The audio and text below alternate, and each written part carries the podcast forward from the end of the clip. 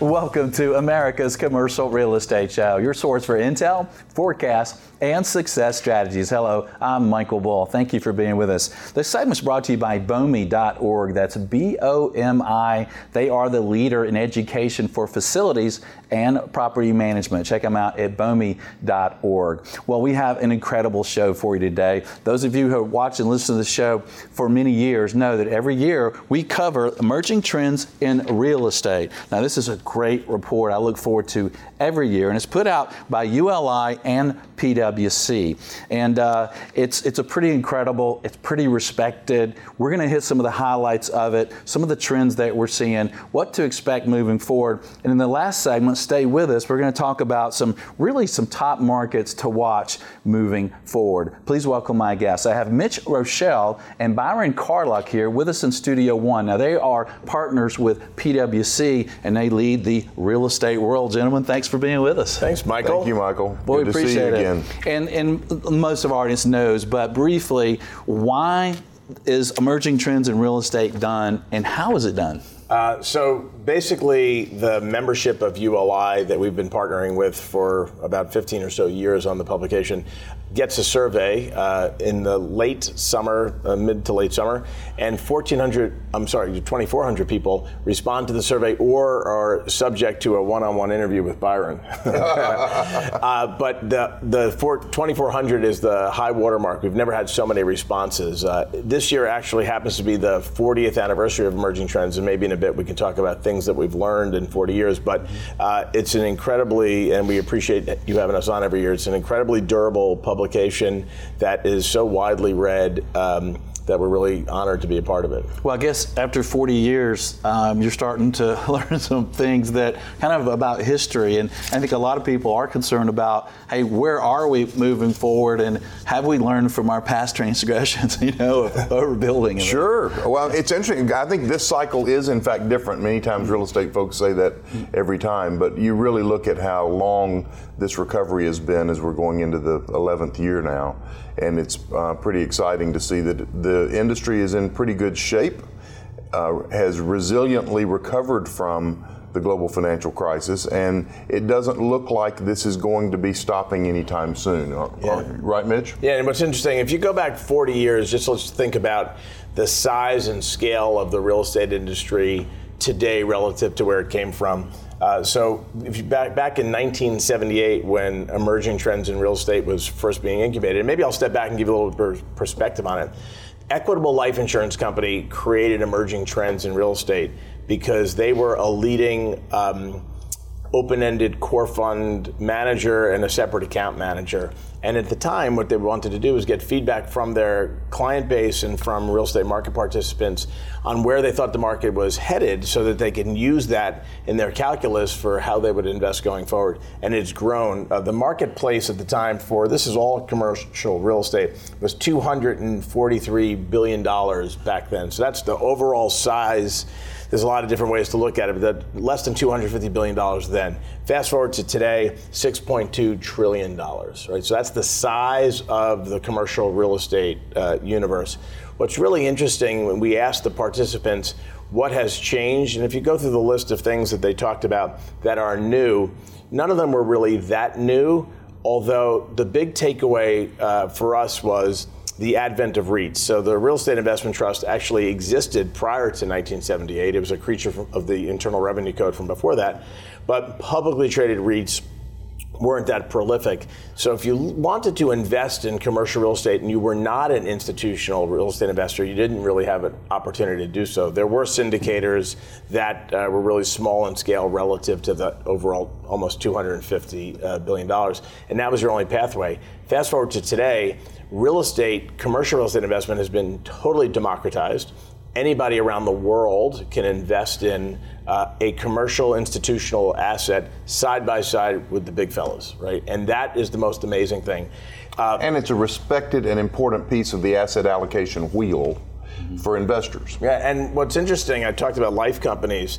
Um, at the time, the chief investment officer of the life company would have said, uh, our allocation to alternative assets is X, our allocation to real estate is Y, which was a subset of X, And investing in commercial real estate wasn't an opportunity, it was an obligation we're required to invest X amount of capital in real estate in dollars or in percentage. Fast forward to today, it's a go to strategy for investors around the planet. Yeah. Um, and the ability to access that kind of capital and the ability to get in um, to a trophy asset is really the thing that has totally changed in 40 years. Um, jokingly, we, we've said that the asset class has been legitimized over 40 years and what's going to pave it forward, maybe we can put the sound in behind this, is it's now too legit to quit. too legit to quit. But it, that, that's the thing that's really happened to us that was the aha moment. Some people said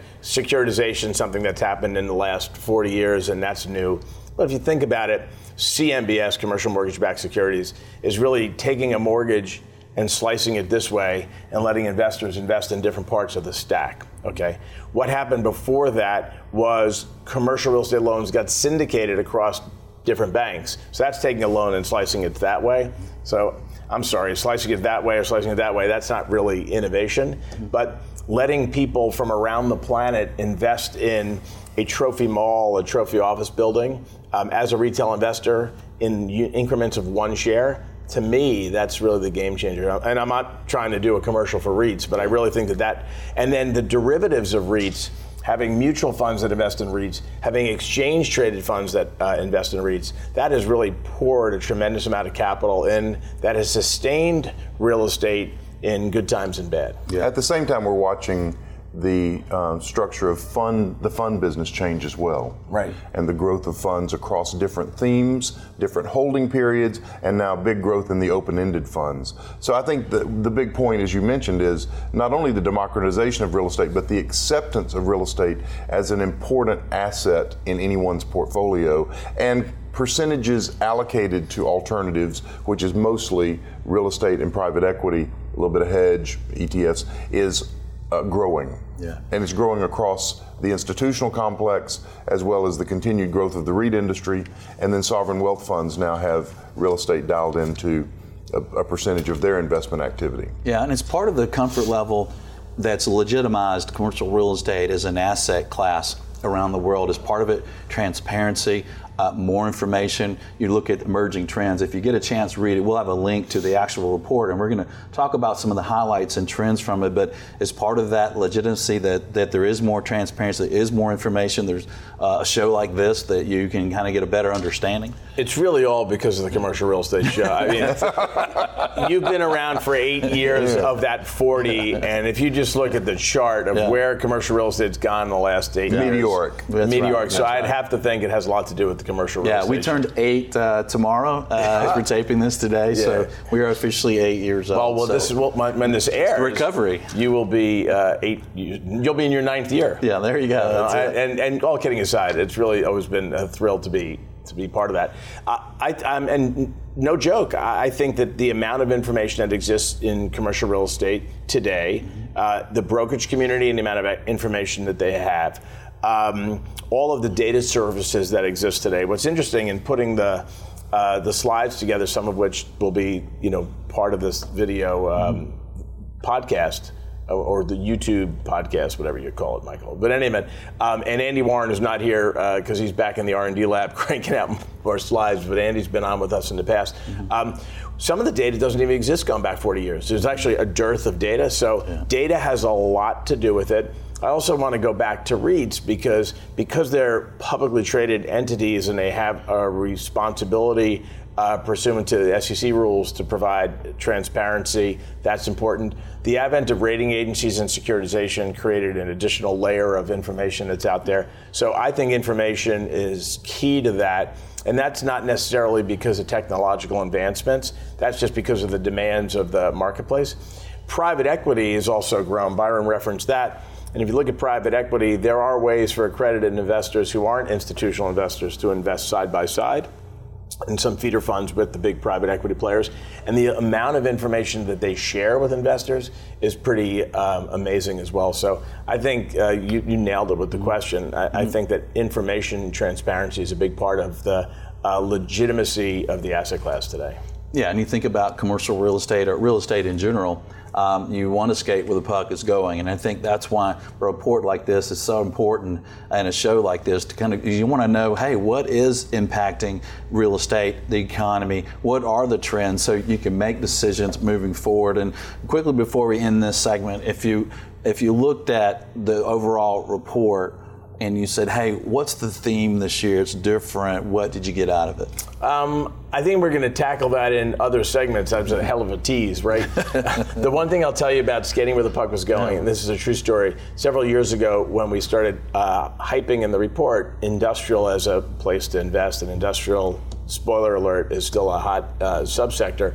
Um, somebody who said to me, was a big player, said, will you stop talking about industrial? and I said, why? He goes, we want to buy it, and if you put it in a report, everybody's going to want to buy it. And I said, we interviewed like 1,400 people, and like 900 of them made industrial top. You're not alone. It's a crowded trade. Yeah. uh, but you, definitely, we we try to talk about things before they happen, and when we unpack some of the trends to follow, I think that's what we're going to be doing. Yeah, and I like it. So not only do you look at the market reports to see kind of what's been going on, but you do these interviews, and and they, they interview people from all walks of life, if you will, including you. Yeah, I was interviewed, uh, and uh, so it might be skewed uh, as a broker in there, uh, but uh, yeah. So well, we'll stay with us. We're going to talk about some of the trends that they picked up in emerging trends this year. Stay with us. I'm Michael Bull. This is America's Commercial Commercial Real Estate Show.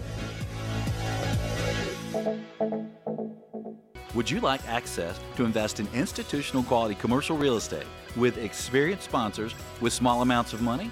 Of course you would. Visit realcrowd.com. Choose between core, core plus, value add, or opportunistic. Visit realcrowd.com.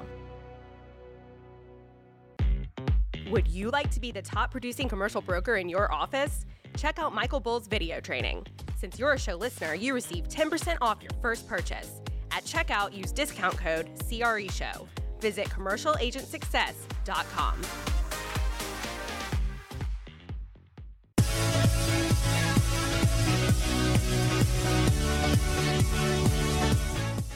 Welcome back to America's Commercial Real Estate Show. I'm Michael Bull. The segment is brought to you by RealCrowd.com. It is crowdfunding with the professionals. Check them out at realcrowd.com. Well, today we're talking about emerging trends in real estate. It's the ULI PWC, a report that comes out each year. Our guests are Mitch Roschelle and Byron Carlock, and they're with PWC. They lead the real estate world there and their partners. And, and gentlemen, we talked about kind of the overall view. And I think one of the things that people are curious about is you know what are the expectations moving forward? How long is commercial real estate and real estate going to be profitable? And you do the report. You talk to a lot of people. What's the sentiment? Yeah, you, you want to take that? No, I just I think the big news is we don't see a big correction or crash coming anytime soon, and the next one will not be real estate's fault. Good. The, the sentiment's pretty high, and you'll see in the graph just yeah. how it's continuing, but it's not that abnormal. Yeah, but what's interesting is if you we ask the market participants in our survey every year what are the prospects for profitability for the upcoming year. We don't define the word prospect, we don't define the word profitability, mm-hmm. and we let them, and it's a one to five scale. One is abysmal and five is excellent. Mm-hmm. And one of the things we've seen is that it's sort of plateaued where people are feeling strong about it, which is the mm-hmm. good, people saying good, which is four, and five, which is excellent. And two years ago, I got really nervous because the sentiment in 2007 looked identical to the sentiment in 2017. I was like, well, we all know it happened in 2008, but we've gotten we've gotten past that, and we'll talk more about where we are in this recovery. Um, one of the things we have observed is the folks that were saying good uh, were growing in number, and the folks that were saying excellent were kind of shrinking in number. So maybe we thought people were starting to back off a little bit, but that's leveled out. And and uh, to Byron's point, uh, people feel that maybe this is one of those recoveries that's just going to go a lot longer uh, than others. One of the things we also looked at is past recoveries and where, what was going on in those past recoveries. So if you go back like to the Lincoln administration, you'll notice that economic booms and busts were frequent and short. Uh, if you get into the modern era, into like the 70s, you notice that economic um, booms and busts were longer, but not as long as the recovery is today. But one of the things you experienced in those recoveries was GDP growth and uh, employment growth at a greater level, you get into the recovery that we're currently in. Now, GDP has uh, jumped up dramatically in the past year, maybe year and a half, relative to where it had been in the past. But job growth had been relatively small, and that's when we first started to see a jobless recovery.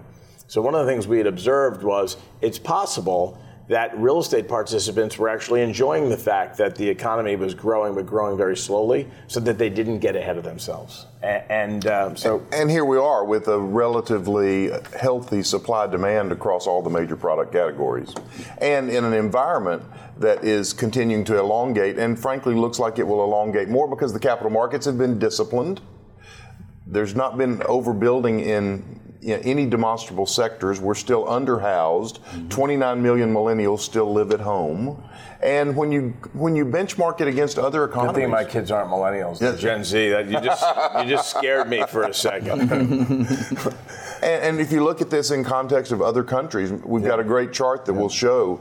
Um, yeah, I think this is interesting because what is this the second longest recovery uh, cycle we've had in the U.S. Right? Yeah, this but, is the second longest. We're, we're about to surpass uh, the longest. The, the we're as we air this, we're at 112 months. The longest um, is 122 months, mm-hmm. uh, which seems long, and people are starting to get nervous that we're bumping up against the, that deadline, if you will, and people are starting to say a lot of we're late in the recovery. Uh, which is possible. But let's put this into some global perspective. Mm-hmm. Uh, since 1991, Australia has been recovering. Uh, they're now in month 324. Okay, so that's but it's with, still with positive GDP growth across that whole time. 3.2 percent GDP growth over that time right. period. South Korea. 4.4% GDP growth, 240 months. We talked before the, the show started, and uh, we were sort of commenting on what could be the thing that derails a recovery. Let's just think about South Korea for a second. Think about uh, Canada, our neighbor to the north, firing rockets over our heads if that wouldn't slow down our economy if it happened. But that's what North Korea and South Korea are, had been doing uh, up until recently, and that didn't slow down their 4.4% GDP growth. Ireland, I'll leave you with this one, which Ireland people think of as a boom bust kind of thing because Ireland did have some massive expansion, but they have continued to expand. They're at 234 months with a 5.9% average GDP growth over that time period. So um, it's possible that the slowness of our recovery is the thing that's elongating it. Yeah, yeah. catapult. Yeah, and, and, and think about it. We're, we're, we're continuing this with increasing interest rates. Mm-hmm. We are watching, as Mitch pointed out, the sentiment has shifted. There, there are more that have said good and fair, and the, so it's not a it's not a euphoric sentiment, but it's a optimistic sentiment only 1%, less than 1%, think it's going to be a bad year in 2019. Yeah, right? I always joke. People, I, I, used to, when I would put that chart up uh, when I'd speak around the country, I would refer to the person who said abysmal as one bitter dude. a couple of years ago, I looked into it, and apparently it was 17 bitter people. 17 bitter people. 17 bitter people. Um, and uh, they were uh, 16 men, one woman. We did know that. Uh, last year, it went down to uh, 16 bitter people. And I'm really thrilled to announce that now we're down to 15 bitter people.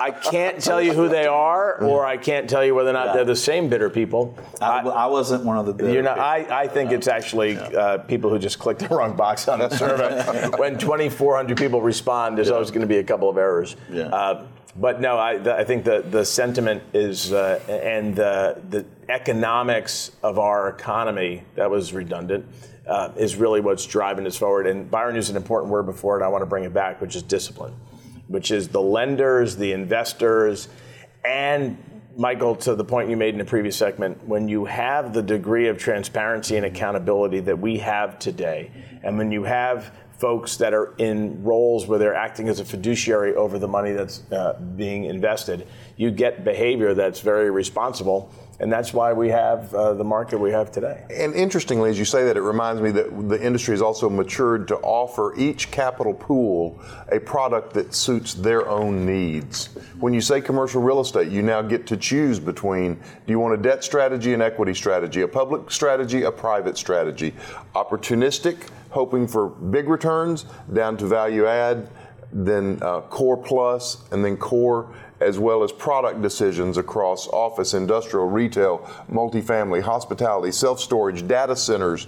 And, and each of those is evolving in the type of product that's relevant to tenant demand today and investors can choose the buckets that they want for the return they're you left willing off to. cannabis. so that might go up in smoke. Yeah, that's just uh, there you go. Yeah, we're not going to eat that one.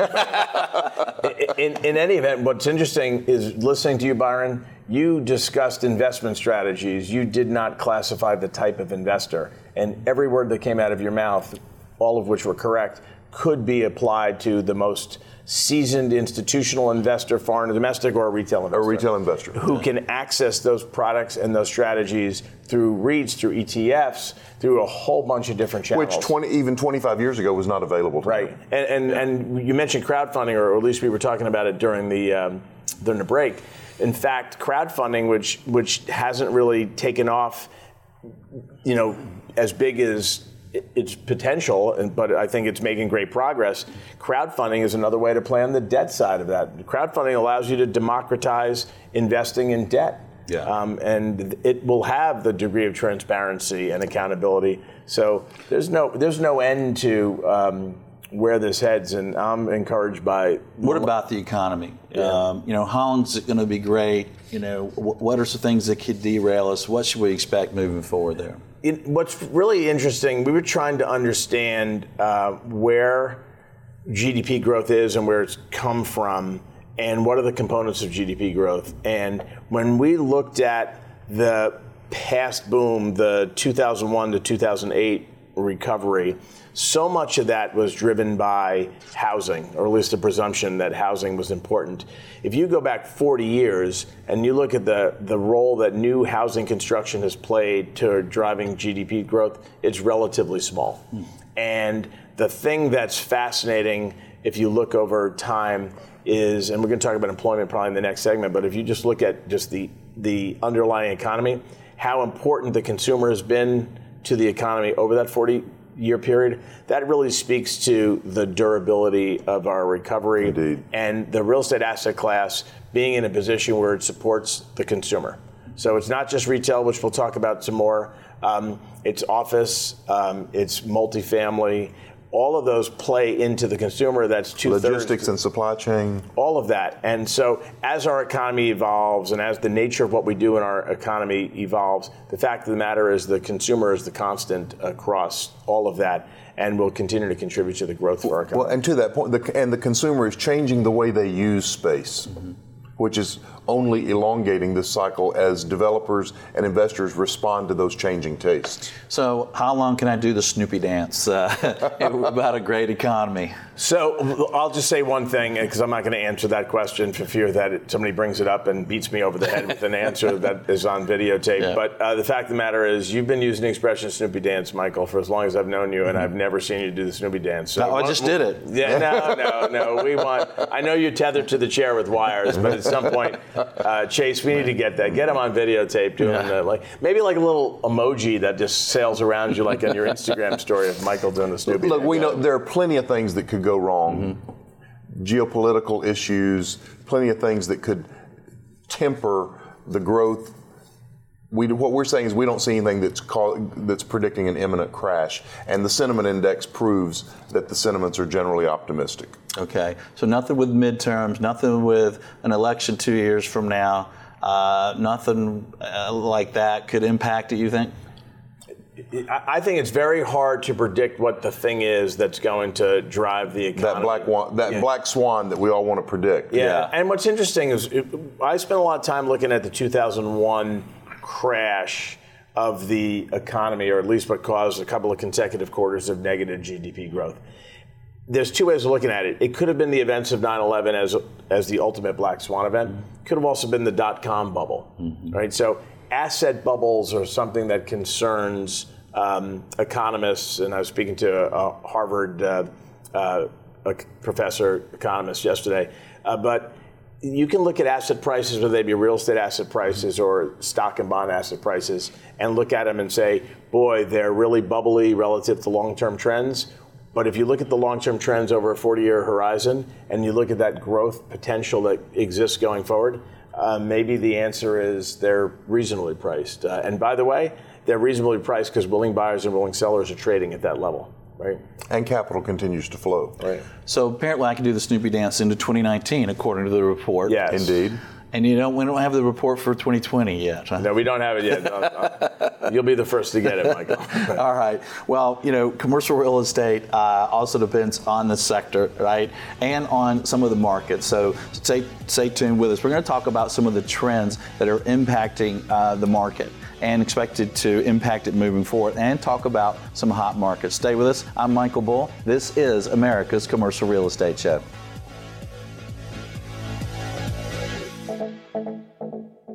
Are you looking for proven property management and facilities management education? Visit BOMI.org. That's B O M I, Building Owners and Managers Institute International. They are the trusted source for education in the property and facilities industry. Visit BOMI.org.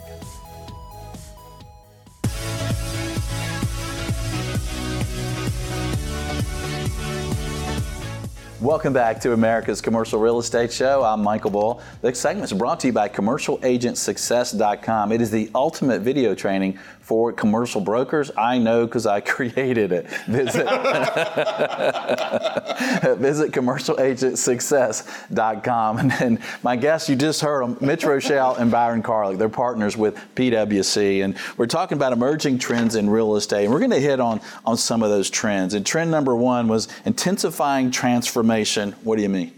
The, the, we've gone in our country from a service, a manufacturing economy to a service economy, and we're under this um, delusion that this is something that happened recently. I mentioned uh, before that this is the 40th anniversary of emerging trends. If you look at that trend, uh, it's clearly continued in the last 40 years, but it actually started after World War, um, or before, excuse me, before World War II.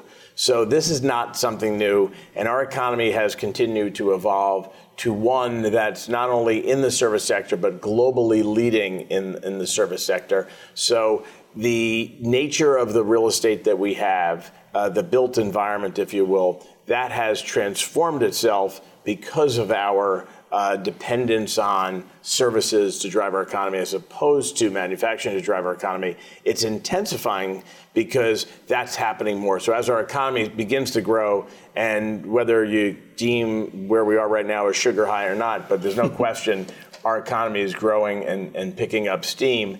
That steam is going to be picked up um, in the, the service, service sector as well. And so. sugar high, you're referring to jokingly the economy, not real estate, right? No, we're talking about the U.S. economy and the fact that, yeah. that some believe, some economists believe that by creating the tax incentives that were created at the end of uh, calendar uh, 2017, we've pulled forward economic growth that would have happened more slowly over the years to follow and that's creating a sugar high in the economy. And that uh, kind of good transition into number two of the trends easing into the future. Yeah, so what's going on there, and, and Byron can elaborate um, as well, is if you look at our demographics, okay, we are in the United States getting older as a country, uh, and there'll be a good graph uh, behind me someplace and post Chase will put that up there.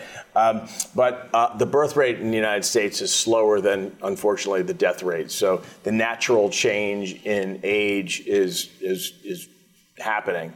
But if you compare us as a country to the rest of the world, whether you look at uh, Japan, which is largely viewed as being an aging population, China, which um, everybody thought was a younger population, because also aging, also aging, and then Euro, the euro, not the EU, but just the eurozone in total, we're younger and we're not aging as fast as those. So part of the drag on the economy is funding the benefits for an aging population. So while that there may need be need for t- entitlement reform in our country.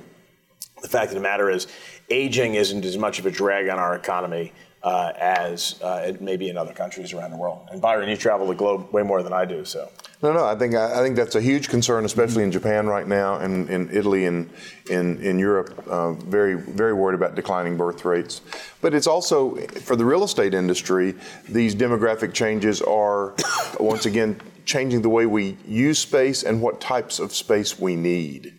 And, and I think that's also contributing to elongating the recovery because developers are adapting to those changing preferences through, through the way, you know, old warehouses are being converted to residential, B and C malls are being redeveloped.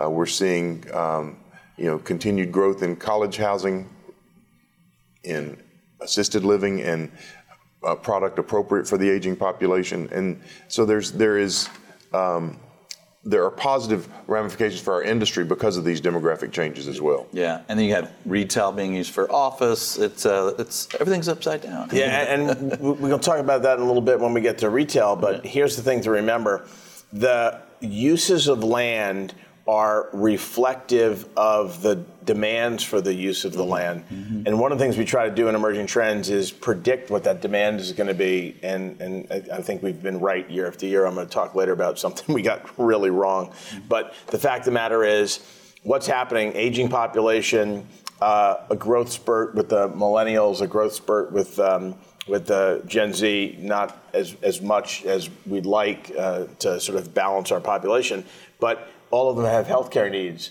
So, what's the biggest alternative use for retail space? Urgent care. Yeah. There's been an explosion of urgent care. Well, in fact, health and wellness uses have been the bulk of new leases signed in the retail space. No question about it. And we're yeah. going to talk about amenities gone wild in, in the next segment. Uh, mm-hmm. So, I don't want to jump ahead with health and wellness. But the fact of the matter is, um, just as real estate has become democratized, the healthcare industry has somewhat become democratized, and they're taking the hospital to the patient. Yeah, and I think the, the America is getting healthier as well. We're working longer, right? And that's having an impact. Well, and we're, we're, we're living longer, yeah. all right? So the, yeah. the fact of the matter is um, your health needs, um, it's, a, it's a virtuous cycle, the health needs and uh, the life expectancy going up. Yeah. I had uh, some eye surgery uh, not long ago, and the doctor said, now you can resume your normal activities. And I looked at her and thought, well, all right, uh, for my age or for my normal activities? you know, Michael, I hazard to think what your normal activities were. Well, it might involve fast boat or fast off-road stuff. So you know what might involve? Fast food. Fast food. but it's you know the the point is you know it, we're we're not the 50s uh, year olds that we were 50 years ago, right? People are living longer, right. they're more active, they need more health care. Well, let's look at a, another thing that, you know, especially when you look back 50 years, has, has been changing. Uh, number three on the trend, suburbs 3.0. Yeah, what's fascinating is we, the 18 hour city uh, expression is something that we coined. Emerging Trends arguably coined 24 hour city a while back. Uh, a lot of people can take credit for 24 hour city but we take pride in coining the phrase 18 hour city. And uh, there's no copyright there, so others can use uh, with, uh, with complete immunity. But as those 18 hour cities, the, the Nashvilles, the Austin, Texas, the Memphis, where Byron's heading to, those cities, uh, Raleigh, Durham, by the way, it's Raleigh and Durham. Don't send me hate mail, people, because I was speaking down there and I referred to them as Raleigh Durham, and like they did not dig that. So it's like Dallas Fort Worth is still DFW, but I'm telling you, Raleigh Durham, those people get angry when you lump them two together. It's like New York and New Jersey, they like to be separate. But in, in any event, those cities that are becoming very popular f- with uh, residents, young and old, uh, the younger residents college grads and that stay, they tend to be very sticky too in terms of people finding jobs and staying, more employers coming, and that, and that virtuous cycle. They start to want to move to the suburbs. They're not moving back to the suburbs that they may have grown up in in a bigger city. They're actually staying there. So we're creating suburban like feels pretty close to the city or the actual suburbs of those cities. So there's a suburbanication I got to figure out how to say that better.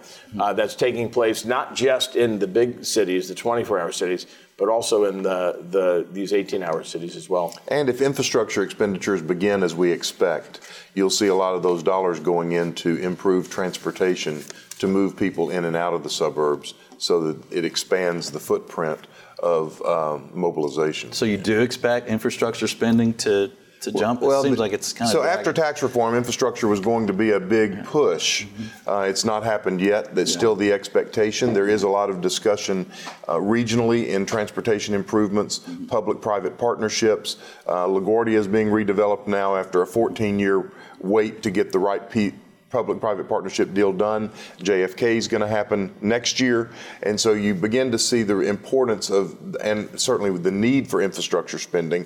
But historically, when infrastructure spending happens, it's good for the real estate industry, and I think that's another driver to elongate this cycle. What's also happening is my street in Armonk, New York is getting repaved. So there's sign that infrastructure dollars Are being spent. I had a pothole for those of you who follow me on Twitter. And if you don't, was that the camera? It's Mitch underscore Roschelle. And put it in the lower third if you could, Chase. But uh, I actually put my uh, almost 100 pound golden retriever inside the pothole just to illustrate over the weekend on Twitter how big that pothole is. But it's getting fixed. So there is some of that Infrastructure makes a difference. happening. Yeah. That's good. So if the suburbs are not dead, if there is some growth there, is there a property type or sector that, that might be good to think about there I that benefits from it? Uh, we can tackle it now um, and, and maybe look at uh, Brooklyn, which I'll talk about later as an example, um, as it's a 24 hour city by any measure, um, just across the river from Manhattan, which may be the ultimate 24 hour city.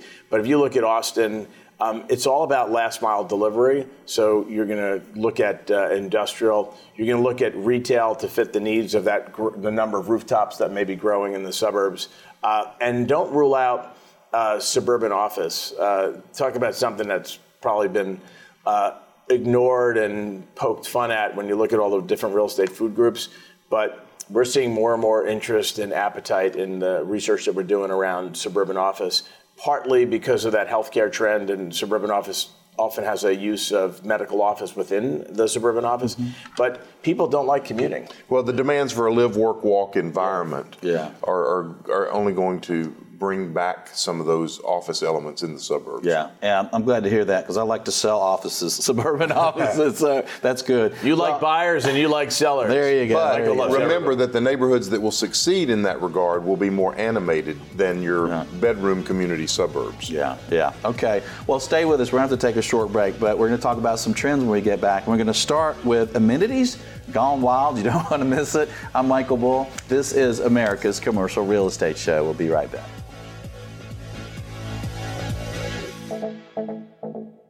Are you looking to buy, sell, or lease commercial real estate? You're invited to contact Bull Realty for customized asset and occupancy solutions. Call 404 876 1640 or visit bullrealty.com.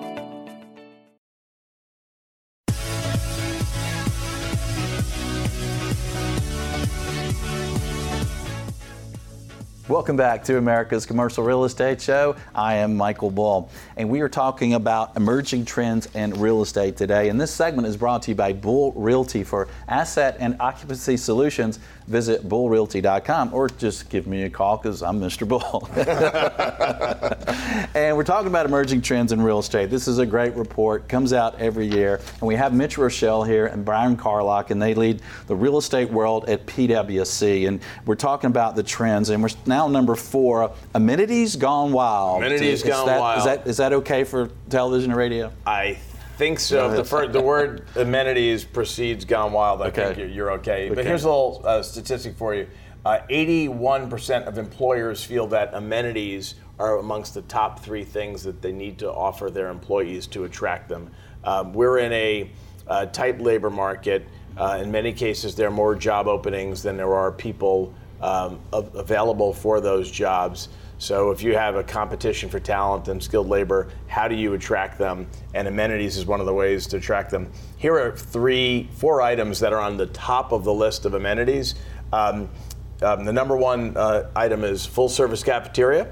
Uh, number two is showers. Um, number three is fitness facilities. I'm assuming that fitness facilities has something to do with the showers and not the full service cafeteria. Although I've seen Byron eat barbecue. and uh, and lastly is custom coffee. So you have food and fitness being the themes, After that, you fall into green space and other uh, childcare and other items that are equally important from an amenity perspective, but don't have the degree of popularity as those first four items. Um, the question really is what's the cost of those amenities, whether we're adding them to tenant space, uh, landlords are adding them to attract tenants. Uh, landlords, uh, and I just didn't, I didn't differentiate between office or uh, multifamily because it, it could be either. Mm-hmm. Um, is it something that can be passed on to a tenant uh, in cost?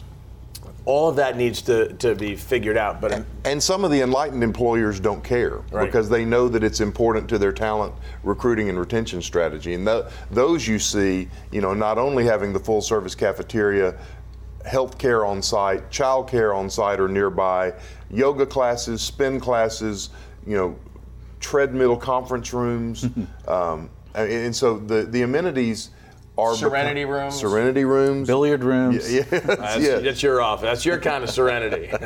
but it's it's interesting because it is becoming the intersection between space and real estate decisions and HR decisions, mm-hmm. complemented with technology which allows more mobility. And mobility is another amenity, if you will. It may not be listed like a uh, workout facility, but the ability to work from home a day or two a week is a huge amenity in the lives yeah. of employers, and mobility strategy requires greater technology connectedness. So, this whole employment meets real estate meets technology is the triangle that we spend a lot of time thinking about the workforce of the future. Yeah, I think it's a real big trend. And well, let's go to number five pivoting toward a new horizon.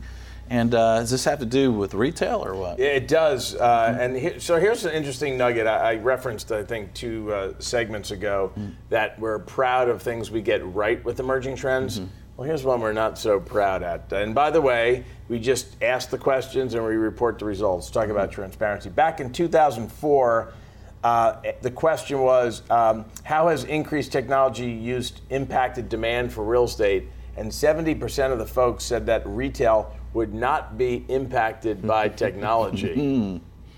Talk about heads in the sand. Yeah, yeah. Um, and it's changed quickly. It has changed quickly. So it's really the pace of change, too, that, that's interesting. Mm-hmm. Uh, so when you look at retail, um, the thing we've focused on pretty heavily is last mile. Uh, and one of the other trends that we have is the, the myth of free delivery. Well, here's a fascinating little nugget for you. Um, it's almost three dollars in cost in uh, in delivering uh, something in online commerce.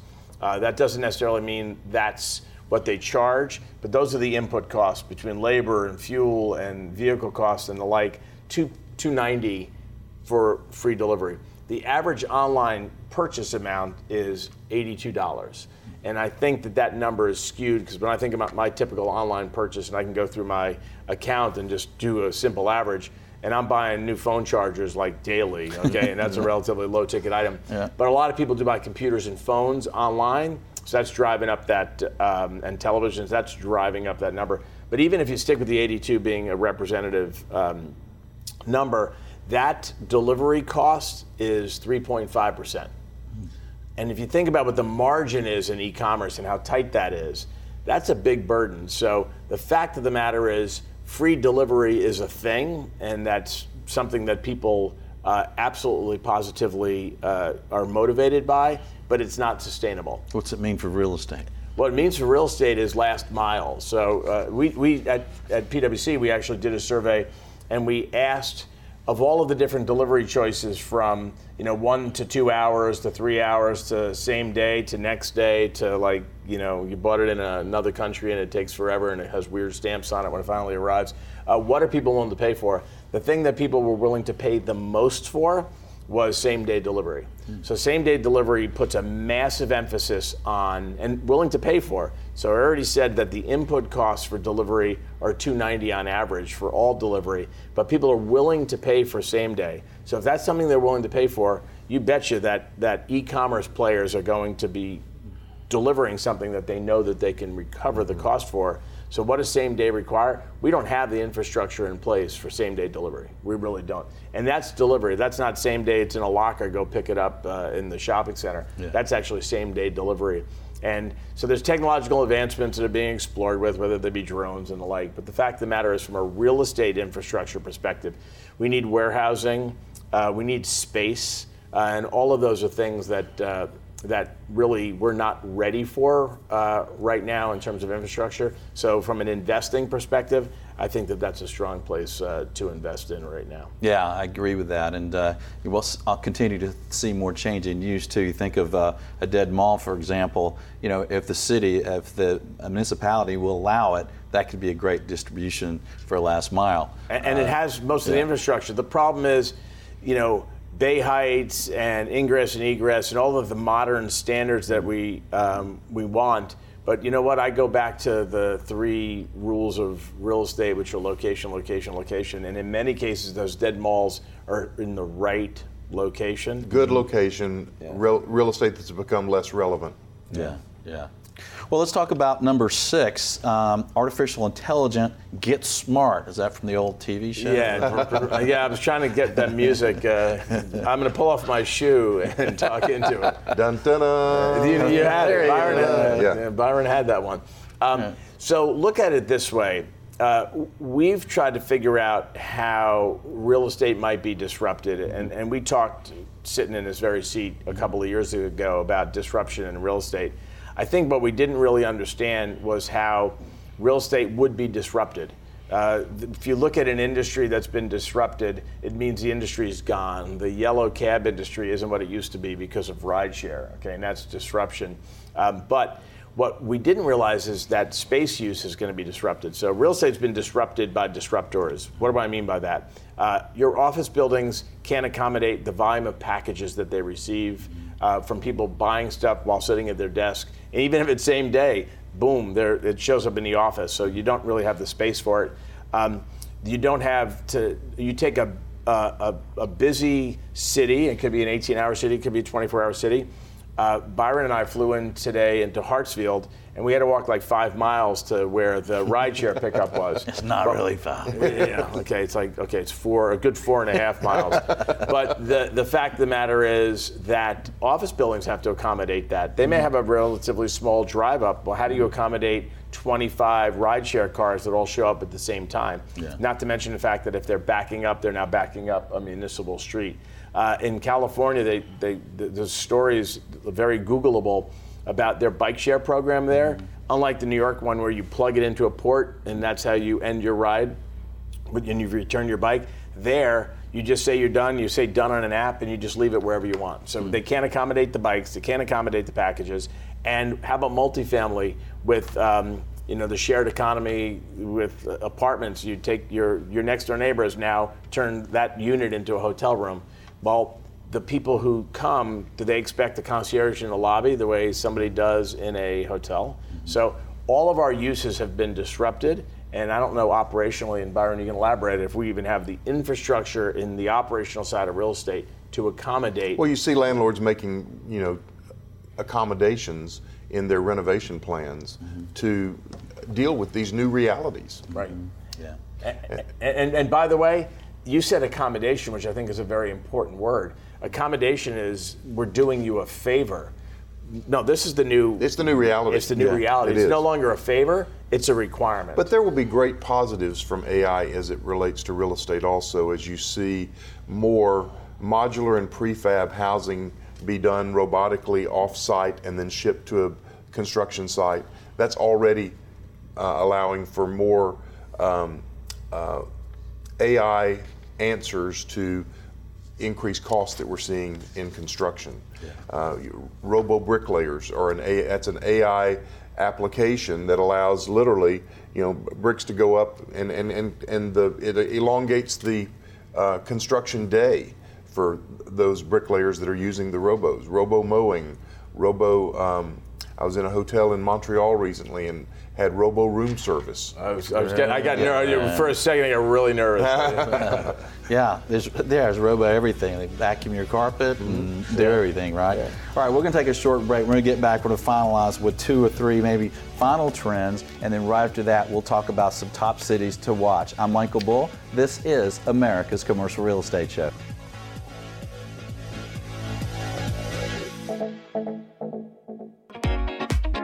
Promote your business to the U.S. commercial real estate industry. Click advertise at the show website, creshow.com.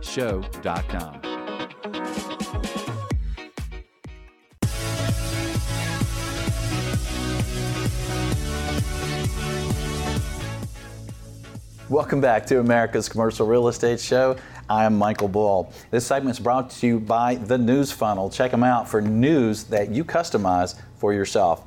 Well, today we're talking about emerging trends in real estate, the ULI PwC report that's very respected. People want to see it every year. That's what we're hitting the highlights on. Please welcome my guests, Mitch Roschelle, Byron Carlock. They're here in Studio One, and we're down to our final segment and to talk about some of the top markets because you know, real estate's local, and if we're going to skate where the puck is going, if we're going to develop, invest in markets that uh, show some promise, where's that? Well, let's give you the top five. Yeah. Okay. I'm really proud that my hometown of Dallas, Texas, is is top this year, uh, followed by Brooklyn, New York, Raleigh, Durham, North Carolina, Orlando, Florida, Nashville, Tennessee, and then quickly followed by another Texas city, Austin, and then we go to Boston, then Denver, then Charlotte, then Tampa, St. Petersburg. Those are the top 10 as it relates to the indices of the surveyed respondents as to where they would be, where they view those markets as investment worthy for 2019. And number 11 was? Um, you got it on your list. Atlanta. All right, number 11. So, how do these cities it's a sneaky rate? 11. It's a sneaky 11. It, it, you know. Got in there. Yeah. So, so how do these cities rate? What, what's the criteria? So, there's, just... a, there's, a, there's a high correlation uh, in terms of, and I'll be brutally honest, this is popularity contest. So, mm-hmm. people, there's 76 possible cities, and people check them and they're not required to provide any rationalization for as why. to why they chose. They just cities. pick them, right? And yeah. we one of the things we look at. You mentioned very top of the show, uh, and you said respected several times, which we we really appreciate that. Um, but we look at every year to make sure no one really put their finger on the scale and drove a specific city with like a get out the vote campaign uh, mm-hmm. within uh, ULI, and that's never happened. But what we do look at is uh, when somebody is new in the market, why, new in the top 10, and then we also look to see what they have in common, which I'll unpack in a second. Just a couple things that are interesting in the top 10. Uh, Tampa was 19 last year, mm-hmm. uh, and it's number 10. Uh, Denver was 23, but Denver's been in and out of the top 10, so that mm-hmm. uh, doesn't really alarm me. Mm-hmm. Um, Orlando, 16 last year, new to the top 10, uh, number four, and Brooklyn Beastie Boys, No Sleep Till Brooklyn could play in the background. Uh, was 30 last year and it's number two. Let's just talk about wow. Brooklyn because Brooklyn's an outlier. Sure. Brooklyn, when we looked at it, it's all about what I just talked about. It's all about uh, last mile delivery, high concentration of young people, uh, not enough office space for those who actually don't want to commute into Manhattan, would love to live, work, and play in the same place. So there's demand for office space and there's increased demand for housing. And, and, if you just happen to be in Brooklyn, you'll see nothing but cranes uh, in the skyline. Brooklyn looks a lot like Austin, Texas, in terms of uh, construction. It's just a different uh, price point, but it's undersupplied for urban industrial, undersupplied for the right kind of uh, office. Tampa is an interesting story. Tampa is really all about the multi year strategy, which has gone back several mayors in terms of rebuilding the waterfront there. The Riverwalk in Tampa has been a game changer. The new uh, ice skate, uh, the ice hockey stadium. So it's really public-private partnership, driving infrastructure, which we talked about in the last segment. But if you look at all of them, there's things that they have in common, um, with a couple of exceptions. The volatility of employment um, and the intersection of that with employment growth. So those cities that employment uh, data is not terribly volatile and is growing tend to be the top cities. Uh, the other thing that they have in common is they're experienced employment growth, but they're also affordable. Uh, and one of the big factors that is new this year to that calculus is tax reform, because the low tax states, uh, the Texases, the Floridas, are really becoming and Tennessee, Tennessee, yeah. mm-hmm. and even Nevada with Las Vegas those are becoming places that people, when they're making a decision about where they want to live, it's influencing the decision. Uh, I spent a lot of time looking at the housing market, And I can tell you with absolute certainty that the limitation on state and local tax deduction is impacting real estate, residential real estate in high tax jurisdictions. So if that's the cost, the benefit is going to take place with net migration. Uh, Orlando is seeing net migration of roughly 70,000 people annually into Orlando. Uh, there's a tremendous amount of jobs there. There's a tremendous amount of employers. It's growing uh, its population uh, two and a half times the national population growth, and it's growing across all age cohorts. So it's not just young people, it's not older people who are moving to Florida, but the fact that it's a tax efficient place to live and a tax efficient place to do business is what's become very uh, attractive. So mm-hmm. and Mickey Mouse lives there, so right? not Snoopy though. Just to stick. yeah. Byron said animation before. We just talked about two yeah. animated characters. So you see low tax jurisdictions uh, being there. You see a lot of youthful. Um, cities that are affordable to live in, affordable to do business, and that's the theme that's been happening throughout uh, the last five, six years of emerging trends, and it's continuing. And I'm often asked, what happened to um, Salt Lake City? What happened to Salt Lake City? Yeah, what happened to uh, former congressman from uh, Utah asked me that question. Uh, well, what happens is there's a lot of herd mentality here. We, I joked a couple segments ago about the guys that stopped talking about industrial. Uh, last year, Fort Lauderdale was in the top 10 and it fell back out again. What happens is uh, a lot of people like it and a lot of people race to it, and then people feel like the trade's gotten crowded, mm-hmm. and then it sort of falls back in, in popularity and the ratings, which speaks to the durability of Dallas, Austin, Nashville, uh, Charlotte uh, in, in the top 10 rankings. And I'm going to I'm gonna throw out another uh, trend possibility that we don't know what the full impact will be on city rankings and city investments going forward, but the new Opportunity Zone legislation and the formation of opportunity funds that begin going into blighted areas, um, skirted areas of cities where there may be a, a, whole quadrant of a city that can be redeveloped under opportunity zone legislation and the attractive tax opportunities for opportunity fund investors will change some of these cities. Yeah, that's interesting. And we'll put a link to a show we did on opportunity uh, zones and its incredible uh, tax advantages and, and potential future profits of these properties are held for 10 years or a new business. It's, it's pretty incredible.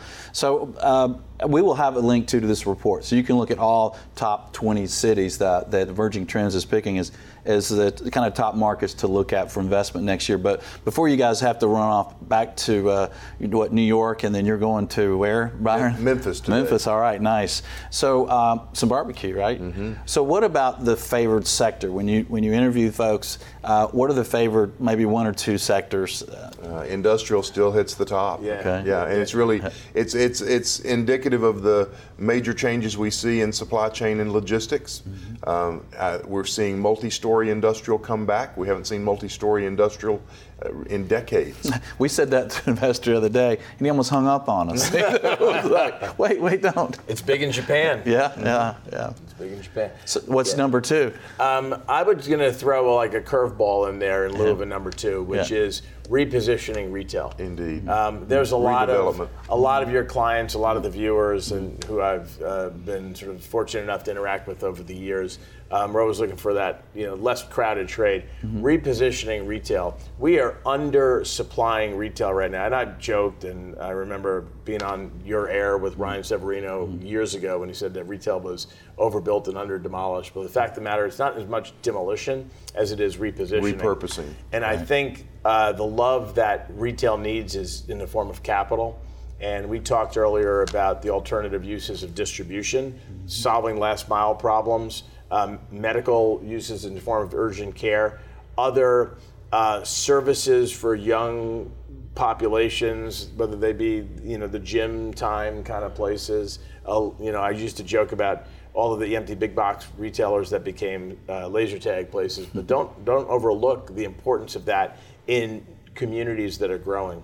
Especially when most retail um, developments are still parked five to one in a ratio, and there's a lot of excess land, a lot of um, changes that will come as a result of the way we move around with driverless cars and shared transportation Mm-hmm. that can use up some of that land for higher and better use development. Yeah, and, don't- and and of course, some retail is still doing really well, uh, in, in a lot of markets. 90 percent of purchases are still done Yeah. in store. Yeah. And, and and the subsector that remains really really hot is the what used to be grocery anchored is now drugstore anchored because that drugstore has mor- morphed into really the the go-to place.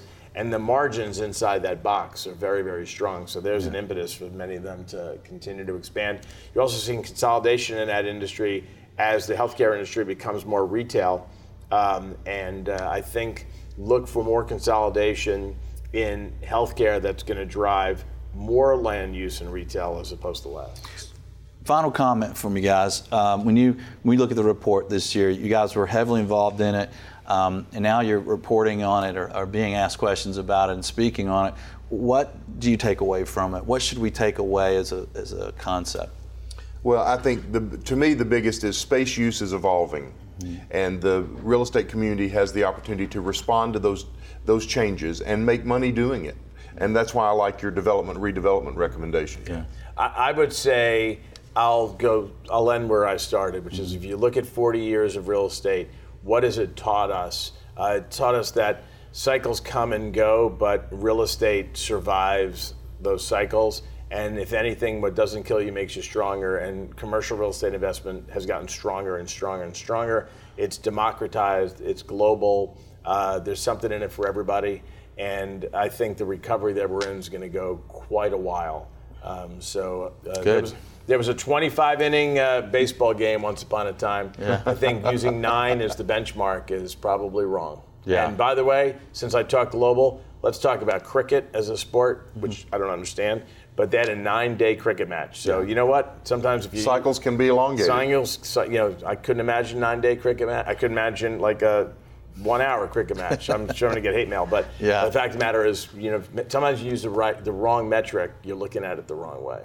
Gentlemen, great information. Thank you for joining us in Studio One today. Oh, thank Thrilled you, to be here. When are you building Studio Two, by the way, Mike? It's coming. It's coming. That's it's coming. All right. And thank you for joining us there around the country or around the world. Appreciate your comments. Appreciate you sharing and connecting with us and giving us your thoughts. Until next week, be sure that you always lead, learn, and laugh. And join us for America's Commercial Real Estate Show.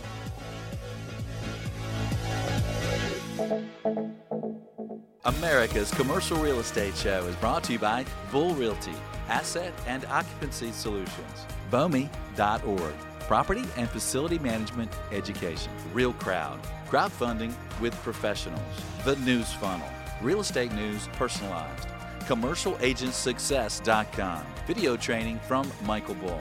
To access these great companies or for more videos, podcasts, and articles, visit CREShow.com.